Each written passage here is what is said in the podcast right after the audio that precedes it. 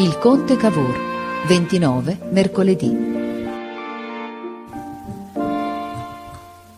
È la descrizione del monumento al Conte Cavour che tu devi fare. Puoi farla, ma chi sia stato il Conte Cavour non lo puoi capire per ora.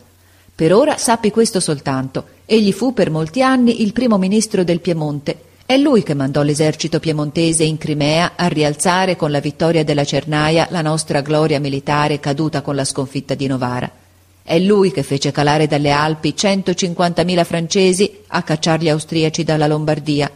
È lui che governò l'Italia nel periodo più solenne della nostra rivoluzione, che diede in quegli anni il più potente impulso alla santa impresa dell'unificazione della patria.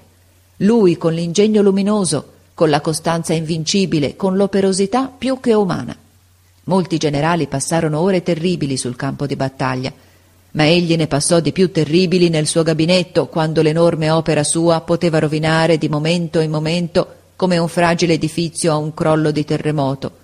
Ore, notti di lotta e d'angoscia passò, da uscirne con la ragione stravolta o con la morte nel cuore.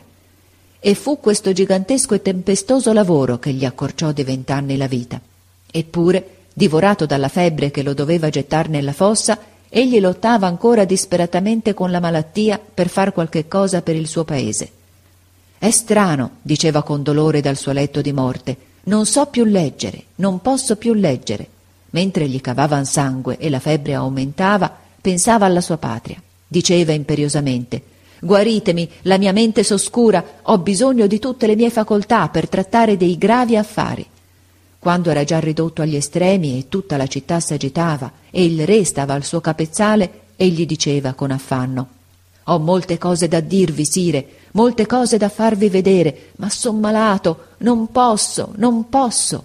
E si desolava.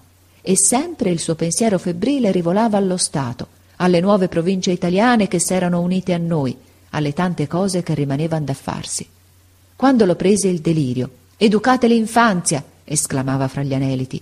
Educate l'infanzia e la gioventù, governate con la libertà. Il delirio cresceva, la morte gli era sopra ed egli invocava con parole ardenti il generale Garibaldi, col quale aveva avuto dei dissensi, e Venezia e Roma che non erano ancor libere. Aveva delle vaste visioni dell'avvenire d'Italia e d'Europa. Sognava un'invasione straniera, domandava dove fossero i corpi dell'esercito e i generali, trepidava ancora per noi, per il suo popolo. Il suo grande dolore, capisci, non era di sentirsi mancare la vita, era di vedersi sfuggire la patria che aveva ancora bisogno di lui e per la quale aveva logorato in pochi anni le forze smisurate del suo miracoloso organismo. Morì col grido della battaglia nella gola e la sua morte fu grande come la sua vita.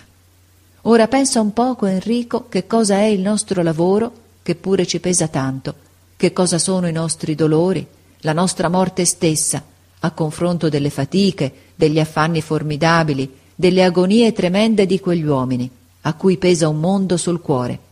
Pensa a questo, figliuolo, quando passi davanti a quell'immagine di marmo, e dille gloria in cuor tuo. Tuo padre.